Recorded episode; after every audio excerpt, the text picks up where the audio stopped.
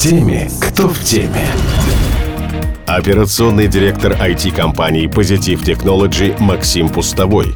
О миллионе долларов за белый взлом и о том, почему российские компании все чаще думают об IPO. В беседе с главным редактором Бизнес ФМ Ильей Капелевичем.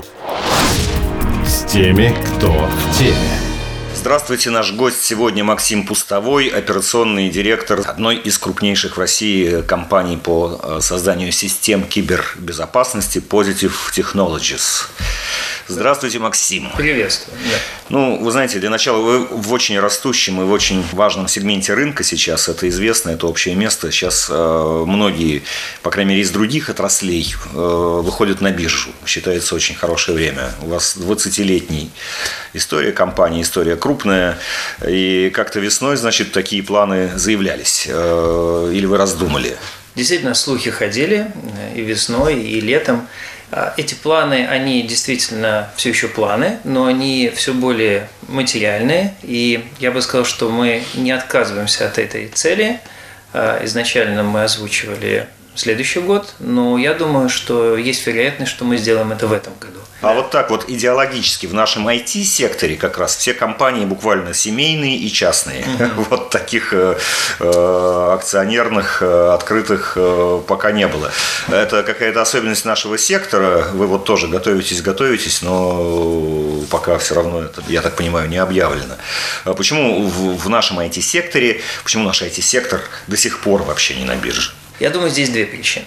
Первое, ну, если честно, не так много у нас э, известных крупных компаний, IT-компаний, которые дошли до стадии зрелости, когда публичный статус и вот возможность торговаться на бирже, они, в принципе, возможны и востребованы. Бизнесы, многие IT-бизнесы российские, они росли, э, нельзя сказать, что как-то системно в рынке, который э, был понятен, им приходилось в нашей неопределенной ситуации лавировать, создавать какие-то структуры, порой не совсем комплементарны тому, что обычно называется открытая, прозрачная, э, чистая компания в этом смысле.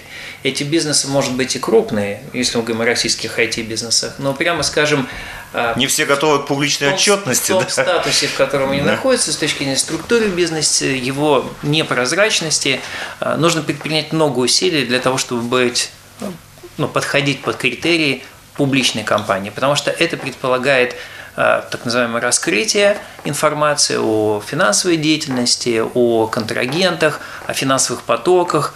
Э, вас должны проаудировать желательно э, аудиторская компания из большой С международным четверки. именем. Совершенно верно. И прямо скажем, немногие российские эти компании к этому готовы.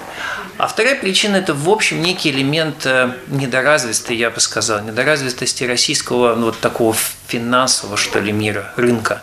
То ну есть... вот сейчас у нас э, просто прорвало, ну, тем не да. менее, на IPO. Да. Многих, на, правда, многие размещаются на, в Москве и где-то за границей. У вас там какая-то наверняка с этим есть сложность, потому что вы так с Россией плотно связаны. Угу. Даже странным образом в санкционный список попали, о чем, правда, сейчас никто давно не вспоминать, но тем не менее, иностранные биржи вряд ли для вас подойдут, скорее всего. То есть это, если будет, то Москва, да? Угу, угу.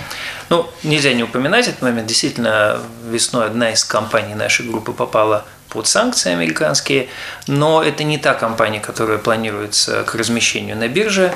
А, в этом смысле здесь нет этого контекста санкционного. Mm-hmm.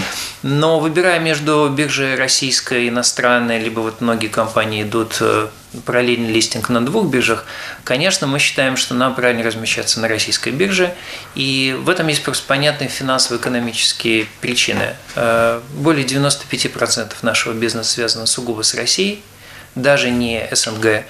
А у нас есть амбиции, и мы можем поговорить об этом чуть позднее сегодня, на международную экспансию, как бы странно это ни прозвучало. Но сейчас наш родной домашний рынок – это Россия. Поэтому размещение на российской бирже выглядит наиболее разумно. Вот вы сказали, что главное препятствие, ну, одно из двух главных препятствий для IT-компаний российских по выходу на рынок, это то, что трудно нашим компаниям а, значит, публичную отчетность э, представить. А почему? Это потому что клиенты непрозрачные, на которых приходится работать, которые хотят что-то затемнить, да? Угу, да, угу. из-за этого. Я бы сказал, что, наверное, наследие, если честно, из 90-х. Потому что рынок складывался, я имею в виду вообще вот предпринимательская деятельность и частный бизнес. И прямо скажем, в такой непрозрачной, непонятной среде приходилось лавировать, создавать какие-то структуры, которые обслуживали какие-то потребности, может быть, и заказчиков, может быть, контрагентов. В результате, если посмотреть сейчас на большое количество российских компаний, это холдинговые компании, где масса активов, связанных между собой странными отношениями а, с точки зрения, кто ими владеет, какой интерес, каким образом он оформлен и так далее. Вот эта структуризация, консолидация – это прям большое усилие, да, которое нужно предпринять, чтобы а, создать структуру, которая прозрачная и понятная. Но если коротко еще раз возвращаться к этому вопросу, я бы сказал, что на наследие 90-х, как строились эти бизнесы. И от него сложно уйти из маленьких кооперативов. Да. По, по продаже, а потом по обслуживанию какой-нибудь полусекретной конторы, которая не хочет, чтобы ее заказы попали в систему Spark. Да, не обязательно секретные, да. совершенно не обязательно секретные. Но не желающие, чтобы их заказы были видны в системе Spark, например, в том числе, прочих, да. в том числе такая причина. Ну ладно, хорошо. Э, вы все-таки такую цель ставите гипотетически и даже почти практически. Э, тогда почему это нужно? Вы упомянули, предложили позже поговорить, а я прямо сейчас поговорил, выход на международный рынок. Ну, то есть мы внутри этой страны видим возможности э, наших именно IT-компаний. Железо мы, к сожалению, не видим, а вот программный продукт самый разный э, российский нас повсюду окружает. Какие у вас мысли про внешний рынок? Смотрите, здесь есть некая данность. Российские инженеры в частности в области кибербезопасности, российские эксперты в области кибербезопасности, российские белые хакеры, так называемые, то есть люди, которые э, имеют эту экспертизу, но в мирных целях ее используют, они лучшие в мире. Это данность, с этим, наверное, никто не спорит. Поэтому, если уж совсем просто ответить на вопрос, нужно использовать этот актив, этот потенциал для того, чтобы российские решения в области кибербезопасности, они вышли за пределы России. Дело в том, что кибербезопасность, она абсолютно интернациональна. Хакеры, в общем, все равно, какие там есть геополитические, географические границы. Они используют одни и те же техники, они используют одни и те же технологии, способы для того, чтобы проникнуть в клиента и решить там свои задачи. Украсть данные, скомпрометировать, э, вывести актив, что угодно. И в этом смысле вот как бы сообщество хакеров международных, оно действует глобально. Поэтому и решения, которые могли бы быть эффективными в области кибербезопасности, они тоже должны быть глобальными. И если эти решения есть сейчас у нас, у нас, я имею в виду Positive Technologies, у других, может быть, российских компаний из этой области, то, ну, мне кажется, в интересах всего мира, чтобы эти решения использовались повсеместно. Извините, перебью. А вот как раз план, идея выйти на биржу и стать, в общем, первой такой крупной российской IT-компанией, публичной, это тут какая главная цель? Привлечь деньги или опрозрачиться, сделать себя, э, ну, так сказать, чтобы выйти на внешний рынок, угу. чтобы показать себя как э, абсолютно соответствующим международным стандартам компании? Что здесь главное? Я не могу сказать, упомянуть одну вещь. Здесь есть, наверное, несколько одинаково важных для нас вещей. Но в любом случае выйти на биржу, стать публичной компанией – это некий знак качества. Это то, о чем мы говорили чуть выше. Это прозрачность, это свидетельство устойчивости бизнеса, а, это элемент надежности, э, это ваше реноме. И это важно. Важно с точки зрения работы с клиентами в России, за рубежом и так далее. Другая важная составляющая цели – это то, что, ну, будучи публичной компанией, вы получаете инструмент, как работодатель, вознаграждать ваших сотрудников акциями компании как некое свидетельство вознаграждения за вклад в ее развитие. Это Ах, вот какой элемент, второй мотив. Да, это элемент Борьба за кадры. Участия. Борьба за кадры, да? С одной стороны, борьба за кадры, потому что, ну, не называя имен, но есть известные российские компании, публичные уже, которые действительно вознаграждают сотрудников акциями. Я просто слышал, что борьба за кадры как раз в российском IT-секторе сейчас достигла просто необыкновенного накала. Это правда. И Я сейчас работодатели соревнуются прежде всего, так сказать, в своем образе в глазах потенциальных работников, так, да? Да. И биржа помимо, тоже... Помимо инструмента вознаграждения акциями, которые должны быть ликвидные, должны иметь хорошую оценку, должны иметь потенциал роста, здесь есть другая такая философия, что ли. А, если ты совладелец компании, в которой ты работаешь, ну, наверное, при прочих равных ты иначе относишься к своему труду и к тому, что происходит с компанией. То есть не только вознаградить, но сделать сотрудников а, соучастниками, совладельцами компании. И третий момент, он прям комплементарен второму. В принципе, вознаграждать-то можно не только сотрудников. То есть можно вознаграждать, компания может вознаграждать акциями людей, которые в ней не работают, но вносят некий вклад в развитие компании. И мы, думая о публичности, о том, что мы будем торговаться, мы параллельно начали экспериментировать, а с тем, как можно привлечь людей вне позитива, они могут работать в любой другой IT-компании, но иметь определенную экспертизу, знания в той области, в которой мы работаем, привнести что-то, допустим, в наш продукт, мы это начнем использовать, и мы вознаградим этого человека акциями компании. То есть вот эта идея совладения, соучастия, она не ограничивается периметром сотрудников. Она, в общем, не ограничивается ни, ничем. Любой человек в мире, который может внести, а, добавить какое-то знание, допустим, в наш продукт, у нас есть способы, вполне понятны, как это можно сделать, может быть вознагражден акцией позитива. И вот эта важная история, связанная с публичностью, которую мы всегда держим в голове и сделаю уже практические шаги в этом направлении.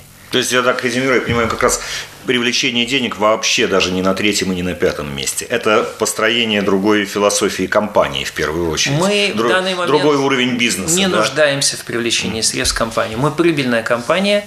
Вообще, мне кажется, любая айтишная компания должна быть прибыльная. Особенно сейчас. Вообще. Мы знаем, что много есть IT-компаний, которые убыточные, и многие из них известны, они быстро растут, но, но здесь есть опасение какого-то подвоха и риска для инвесторов. Мы, при том, что мы очень быстро растем, мы прибыльная компания. Поэтому вот сейчас выведение нас в публичную плоскость не является целью не является привлечение средств в будущем, Отрасль может консолидироваться, э, мы можем задуматься о том, что там нужно расти неорганически, может быть, кого-то мы захотим купить. В будущем возможность, в принципе, привлекать капитал, хорошо было бы ее иметь. Мы, кстати, в прошлом году выпустили же облигации э, уже, э, они торгуются там на московской бирже. Это был первый такой шаг пробный, очень успешный.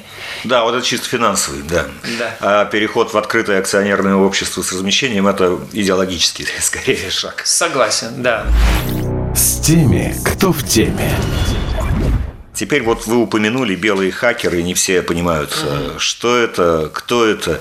Угу. Но для тех, кто не знает, я сразу скажу, что особенность э, компании Positive Technologies, что она проводит э, такие, так сказать, приглашает всех, кто способен взломать, побороться вот на этом ринге. И это такие большие мероприятия. Одно из них вот-вот произойдет, называется английским словом «стендов» ну, что там, как хотите, противостояние, битва, схватка.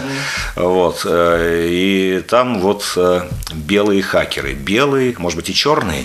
Да. Белые или черные, вы откуда знаете? Да. Вы всех записываете или там анонимно можно бороться с вами? Ну, вообще, чуть-чуть подробнее расскажите вот о предстоящем. Угу. На самом деле, наверное, самое правильное название не белые хакеры или там черные хакеры. А это, на самом деле, правильно сказать, белые шляпы шапочки, либо черные. То есть это происходит от термина white hats и black hats. Но белые хакеры наиболее, наверное, такой правильный перевод. В чем идея? Идея в том, что а, любая компания, которая ведет свою деятельность и там, может быть объектом кибератаки, а, не понимает, а как же проверить себя на предмет вот устойчивости к этим атакам. Ну, что нужно сделать? Э, да, есть всегда в компаниях, особенно в крупных подразделениях, связаны там с защитой от киберугроз, да, э, информационная безопасность. Но каким образом проверить, что они делают свою работу хорошо? Э, можно заказать какое-нибудь исследование, придут люди, проанализируют, как устроена изнутри эта система защиты от киберугроз. Но это все равно не реальные полевые испытания.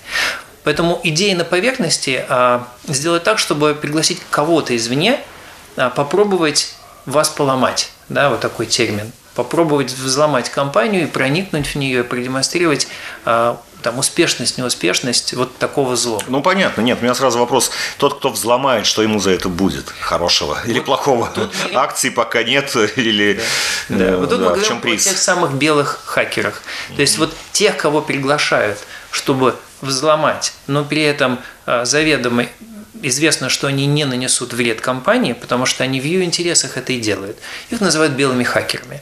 А вот черные хакеры, да, black hats, это те, кто делают своих интересов, об этом заранее никого не предупреждая. И за призом не приходят. Да, и за призом не приходят. Вот это вот противостояние, это, собственно, некая платформа, которую мы разработали, которая имитирует реальный мир – Э, достаточно близко. Это, ну, представьте себе, город, в котором есть разные объекты инфраструктуры, банки, системы там, генерации, промышленные производства, парк развлечений, э, которые живут своей жизнью, очень повторяющие там, досконально реальный мир, как вот все эти объекты инфраструктуры с точки зрения IT работают и взаимодействуют между собой. И что мы предлагаем? Компания, возьми свою IT-инфраструктуру, свои системы, помести в этот виртуальный город, и пусть вот те самые белые хакеры будут атаковать этот город и твои системы, и ты в режиме реального времени, но безопасным для себя образом поймешь, насколько твоя инфраструктура устойчива а, к кибератакам. При этом тех, кого мы приглашаем в качестве вот этих вот хакеров, это лучшие команды, проверенные, известные, с репутацией, а, обладающие всеми компетенциями, чтобы делать это на уровне реальных хакеров, но при этом они не шифруются, известно, кто это, и это гарантирует э, ну, то, что, что получит, не будет Что получит тот, кто взломает? Тот, э, тот, кто взломает, получит приз в рамках вот этого противостояния, э, этой игры, да, этого... Он измеряется в чем? В миллионах рублей, долларов? В чем он измеряется? Это, Потому что он в киберспорте мы сейчас знаем 18 да. миллионов долларов первое место стоит. Мы пока не выставляем такие высокие ценники призы, но да, это средства, это миллионы рублей, и в будущем мы планируем довести это до миллионов долларов. И, кстати, ну это может быть такое громкое заявление, а, мы раздумываем над тем, чтобы объектом этой кибератаки с призом в миллион долларов а, был сам Positive Technologies. То есть мы, как компания, специализирующаяся в кибербезопасности, а, серьезно работаем над нашей собственной защитой – и в качестве демонстрации свидетельства того, что мы в этом смысле лучшие и смогли построить на своем примере даже абсолютно устойчивую кибератакам инфраструктуру, мы пригласим хакеров со всего мира, сделаем программу Bug Bounty с вознаграждением в миллион долларов. Вот мы готовимся сейчас к этому мероприятию. Но, когда мы говорим об этом противостоянии, пока это не миллионы долларов, и здесь э, наверное, это не самое главное, потому что те команды, которые приходят атаковать, белые хакеры, а там же есть еще защитники, там две команды на самом деле. Одни э, атакуют, другие защищают. А, и те, и другие – это люди, которым важно продемонстрировать свой профессионализм а, вот в этом комьюнити. Важно узнать что-то новое, То приобрести какие-то знания. Слава дороже денег в данном случае. В данном случае, да. Вообще престижно быть участвовать в стендофе, который проводит Positive Hack Days, и количество команд, которые обычно заявляются, оно даже выше, чем мы там, можем себе позволить в рамках этого мероприятия. А кто вот предлагает себя в качестве мишени? Э, какие-то реальные компании, какие-то реальные продукты? Много таких желающих да. выставить себя на Да, ну мы должны соблюдать анонимность в этом смысле. Анонимность. Конечно же, потому что ну, иначе мы скажем, вот вы ломаете реальную систему логистическую такой-то вот компании, да, а вот здесь вам предлагается взломать э, автоматизированную банковскую систему конкретного банка, да, либо, либо систему, которая установлена. Поэтому, конечно, здесь нужно соблюдать. Они анонимизированы. Даже если не взломают, они, никто не должен знать. Совершенно. Вот система есть, угу. а где она в действительности угу. работает, это да. секрет. Ну, понятно, да. это понятные правила игры.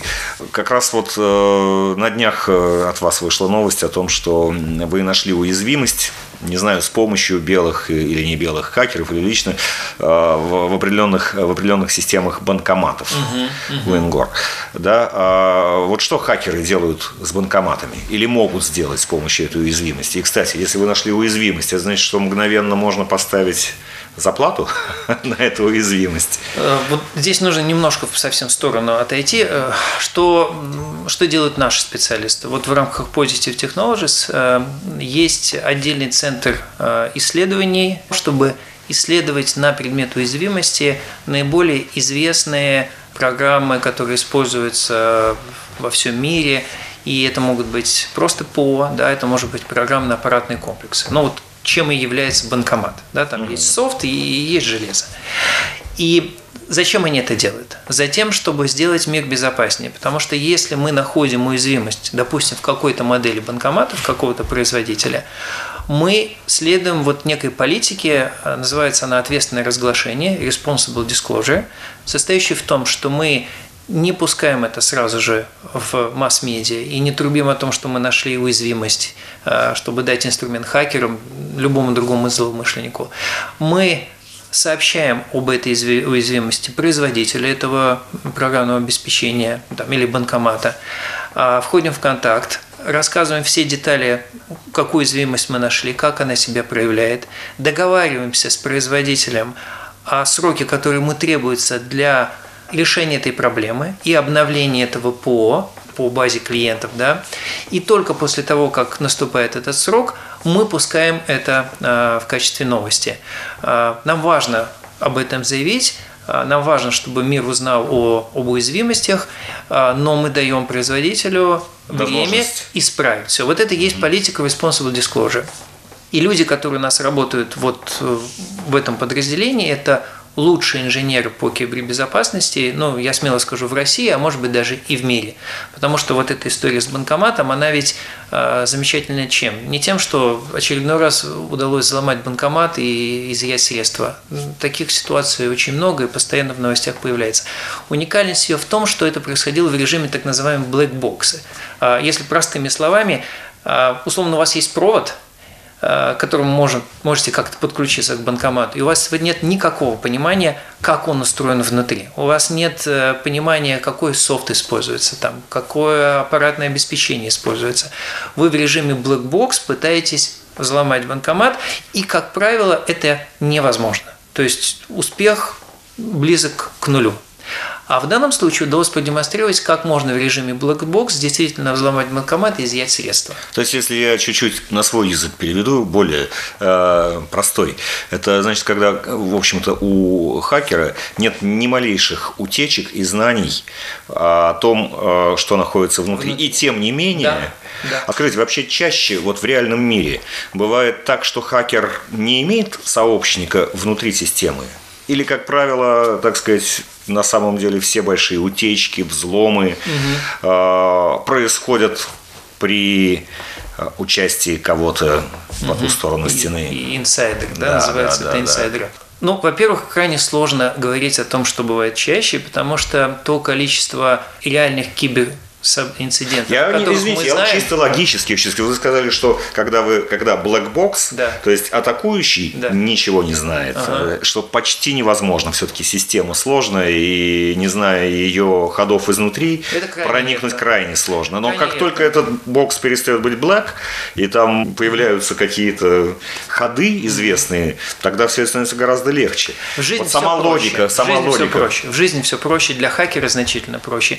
Не нужно иметь кого кого-то внутри компании, чтобы знать, как можно сломать компанию. Потому что компания, любая компания сейчас, она в, светится в интернете, то есть те или иные ее системы, которые представлены э, в интернете, это взаимодействие с контрагентами, которые очень часто сейчас автоматизированы на уровне интерфейсов между системами.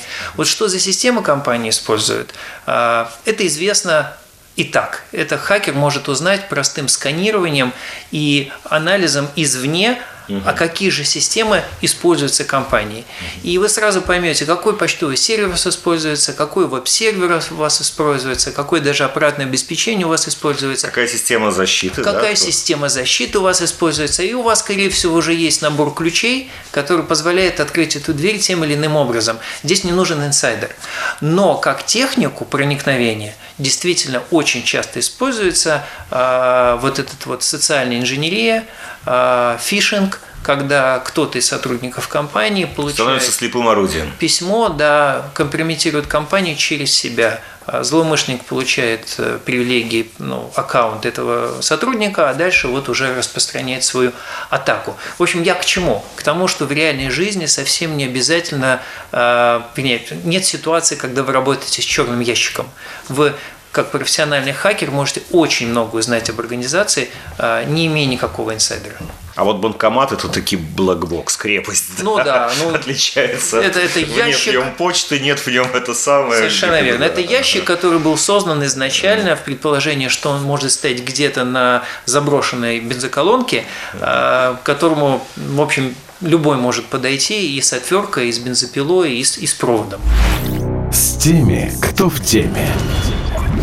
Несколько, знаете, общих мест, популярных в медиа на, на эти темы я вам попрошу вас прокомментировать. Первое, значит, Microsoft уже два раза за последнее время в своих отчетах пишет, что большая часть хакерских атак атрибутированных это сплошь, значит, русские хакеры. Угу, угу. Вот вы, когда это читаете, как к этому относитесь? Мы относимся к этому с недоумением по одной простой причине. Вот это вот самая атрибуция, а, а что это означает? Просто То есть русские закон? хакеры всегда подписываются, да? Все да. остальные нет, а... Нет нигде каких-то прописанных правил, да, с которыми там все согласились, э, мировое сообщество или даже на уровне отдельных там государств, а какая атрибуция правильная. То есть, и вообще как это сделать? Атрибуция – это вещь крайне как бы сомнительная и, как правило, мне кажется, скорее инструмент каких-то геополитических войн, нежели за этим стоит какая-то суть. Уже там, 5-6 лет определенная техника атак и следы, которые оставляют хакеры, известные да, техники и следы, а, атрибутируются а, и говорят, что это вот эта вот группировка. Любая группировка, зная о том, какие это техники и какие это следы, может мимикрировать и оставлять именно их для того, чтобы, ну, по большому счету, атрибуция произошла нужным им образом. Поэтому мы относимся к таким заявлениям, ну, как минимум с иронией, да, а как максимум с негодованием. Но по а почему с негодованием? А вам не кажется за то, что наши вот эти инженеры, да. профессионалы, хакеры, которые, как мы считаем, бывают белые, бывают черные, получают такую огромную рекламу, в конце концов, может быть, поднимая ставки нашего IT в дальнейшем и на мировом рынке? Смотрите, мы не хотели бы, чтобы вот такой российский, рекламы, да? российское IT и, в частности, индустрия кибербезы, компании-лидеры в этой области – каким-то образом попадали в геополитику. То есть мы старались всегда быть вне геополитики. Наши э, исследования, вот все эти находки в рамках Responsible Disclosure, мы всегда делали ответственно профессионально, независимо от того, какой географии, какой стране относился производитель ПО или там железа, в котором мы нашли уязвимость. Мы действительно считаем, что кибербезопасность – это прям угроза мировая, и делить это на какие-то геополитические регионы, страны, э, ну, нам это претит. Наши решения работают в любой географии, в э, любой компании по всему миру. И знания, которые в них заложены, они одинаково эффективны, будь это установлено в Америке или в России, да, там. Хорошо, пошлем в компанию Microsoft ваше заявление на этот счет. Ну, хорошо. хорошо. А, э, второй вопрос и тоже общее место, то, что звучит повсеместно. На фоне безумного экспоненциального роста онлайн-операций, проникновения интернета во все новые и новые а, функциональные сферы жизни, угу. вот сейчас очень часто говорят, что киберпреступность опережает средства защиты, особенно там, где это касается денег, там, где можно выудить деньги угу. таким путем. Очень кратко, ваша оценка соревнования щита и меча вот в сегодняшней нашей реальности. Неприятно констатировать, но, безусловно, киберпреступники пока выигрывают, причем с большой форой. То, что мы узнаем сегодня о киберпреступлениях, на самом деле произошло минимум в среднем полгода назад – то есть среднее время существования хакера профессионального в инфраструктуре компании 6 а, месяцев. Это означает, к моменту, когда он себя проявил, уже 6 месяцев он у вас сидит, он окопался, он уже знает все ходы-выходы, и а, когда вы узнали о каком-то значит, событии, что вот, взломали, ваши данные украли, они появились где-нибудь значит, в дарк-вебе, это произошло еще полгода назад, на самом деле. Да? Плюс мы многое не знаем. Компании, естественно, склонны скрывать события, которые у них происходят, до последнего порой. Да? Мы с этим сталкиваемся каждый день. Никому не приятно признавать э, свои недостатки. То есть то, что мы видим в публичной плоскости, это малая толика реальных взломов успешных, да, которые имеют место быть. Но даже Остальные если... все скрывают, скрывают. Да, не хотят признаваться, ну, конечно, что их взломали. Конечно, mm-hmm. конечно. И в этом проблема индустрии. Э, в этом компании заложники вот этого статус-кво, э, что быть в этом смысле открытым, э, честно признавать свои ошибки и транслировать рынку, а что вы сделаете, чтобы их исправить, вот, многие не решаются. Но даже если основываться на статистику, о которой вот мы знаем, да, действительно количество киберпреступлений в 2020 году к 2019 выросло на 50%, существенный драматический рост. Связано это с пандемией, конечно же, связано с тем, что многие перешли там сотрудники на удаленную работу, со своих устройств подключаются к компании. Да у нас просто все в онлайне, с дивана, э, да. все с дивана да. теперь, да. да. Ну, конечно же, э, никакие компании, наверное, ну, за редким исключением, на 50% э, свои затраты и фокус внимания в области кибербезопасности не увеличили. Ясно. В этой связи, как вы относитесь к идеям такого быстрого внедрения биометрии и особенно вот создания в России единой биометрической системы, угу. куда по замыслу, значит, владельцы биометрических данных вообще должны все слить в один общий котел. Угу. Кратко э, отношение. А, я стою, отношусь настороженно, но это лично моя там, персональная точка зрения, не могу сказать там, за компанию в данном случае. То есть очевидно, что технологический прогресс и удобство вообще нашего как бы, взаимодействия с этим миром, да, он толкает нас к тому, чтобы это произошло в конечном итоге. Что биометрия – это на бытовом уровне способ, я не знаю, просто совершать покупки, не нося с собой паспорт, карточку или еще что-то. Это просто удобство сочетания в этом мире. А, это там те же госуслуги, которые могут э, сильно облегчить нам э, взаимодействие там, с государственными, министерственными ведомствами. Но это и риск того, что эти данные могут быть украдены и скомпрометированы. Иными словами, вот в контексте биометрии мы сталкиваемся абсолютно с теми же проблемами, с той же повесткой, которая есть в общем в отношении кибербезопасности и цифровизации мира. Чем больше мы движемся э, в цифровизацию, тем больше это несет угроз, и тем сильнее запрос, больше запрос в отношении кибербезопасности. И кибербезопасность сейчас является как раз тормозящим фактором для того, чтобы многие технологии и то удобство да, взаимодействия с внешним миром, которое мы могли бы уже иметь, мы все еще не можем внедрить и на них перейти. Вот биометрия – это та самая история, когда, ну, наверное, это было бы правильно делать. Но не торопясь. Но не торопясь, потому что ну, дров мы по пути можем наломать очень много. И какая история? Вот, допустим, если мы говорим о биометрии, ну, как бы сканирование зрачка глаза и вот эта информация да, биометрическая, которая может быть украдена, она ведь абсолютно уникальна, и вы не можете изменить этот э, скан своего зрачка глаза. Да? Вы можете изменить паспорт, у него будет другой номер, вы поменяете во всех банковских системах, и вас теперь будут снова правильно идентифицировать, и никто по подложному паспорту не сможет как бы украсть ваш но вот если украдут скан вашего зрачка Ты глаза, ничего не поменяешь. Вы не Придут и воспользуются столько раз, сколько захотят. Сколько, сколько можно, да, сколько нужно. Угу. Поэтому в этом есть особая опасность, и здесь действительно нужно двигаться очень осторожно в этом направлении. Но хорошо ли это плохо, неизбежно это произойдет.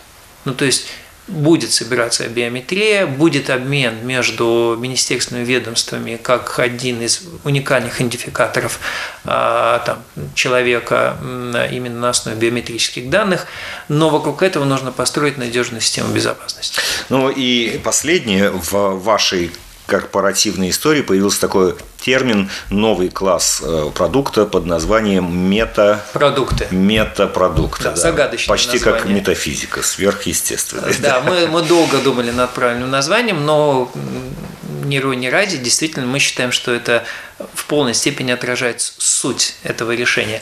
Если в двух словах, мы как компания развивались в течение 20 лет, и у нас появлялись все новые решения, классы решений в области кибербезопасности. На сегодняшний момент продуктов у нас 11.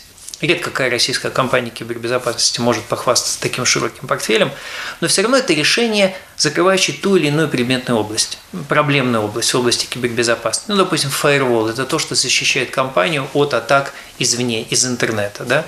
Есть системы класса SIEM, песочницы, и дальше можно перечислять. Каждая из них может быть исключительно хороша и эффективна, но в отдельно взятой проблемной области. Сегодняшние техники, методики кибератак – они настолько сложные, они настолько комплексные, что вы не можете защититься, работая над отдельными доменами. Вы не можете защититься, э, мониторя тот или иной инструмент, или 10, 11, 20, сколько бы вы их не установили. То есть сегодня мы подошли к ситуации, когда компания, чтобы комплексно защититься, ей нужно какое-то решение, которое покрывает все возможные вектора атак, все техники, все периметры. И вот решением этой проблемы является там, первый наш продукт, всего будет три продукта вот класса мета, да, мета-продукта, но основное он появился, называется он О2, суть которого название О2 – это обнаружить и остановить, да, обнаружить хакера и остановить его. Это решение комплексное, оно покрывает все те проблемные области, предметные области касательно кибербезопасности, которые есть на сегодняшний день у любой компании. И если компания ставит, покупает наше решение О2, то это комплексная защита, которая достигается а, для компании наименьшими затратами с точки зрения необходимости обучать персонал, а, который бы мониторил, работал с этим комплексом. И она действительно приводит к той самой, ну вот здесь термин сейчас очень известный, э, расхожий уже, э, результативная кибербезопасность. Когда вы не пытаетесь закрыть любую дырку, вы не пытаетесь предотвратить утечку или защиту всех данных, которые у вас есть. Это невозможно. Но вы работаете, фокусируетесь только на событиях, которые недопустимы. Да, вот недопустимые риски не должны произойти. И о2 работает вот в этом контексте. Оно обеспечивает, система обеспечивает невозможность э, происшествия вот этого недопустимого риска. И компания сама формирует, формирует эту повестку, то есть что она считает недопустимым киберриском. Именно сформулировав это, описав, заложив это в систему, она работает на то, чтобы вот именно эти недопустимые события не произошли. И это может быть, допустим, кража клиентских данных. Это может быть э, невозможность э, вывести средства там, через банковскую систему, определенную сумму даже можно прям четко определить, да, что является недопустимым событием. Это может быть компрометация ключевых людей в компании и, и так далее. Но система не пытается, потому что это невозможно, это утопия, Э, защитить все и вся да, в рамках компании. Класс систем э, метапродукты гарантирует, что не может произойти вот это вот критическое событие, этот недопустимый риск. Ну что ж, я еще напомню, что О2 из курсов химии – это просто кислород, кислород, которого я нам всем желаю побольше. Спасибо большое. Максим Пустовой, операционный директор Positive Technologies. Спасибо большое. Благодарю. С теми, кто в теме.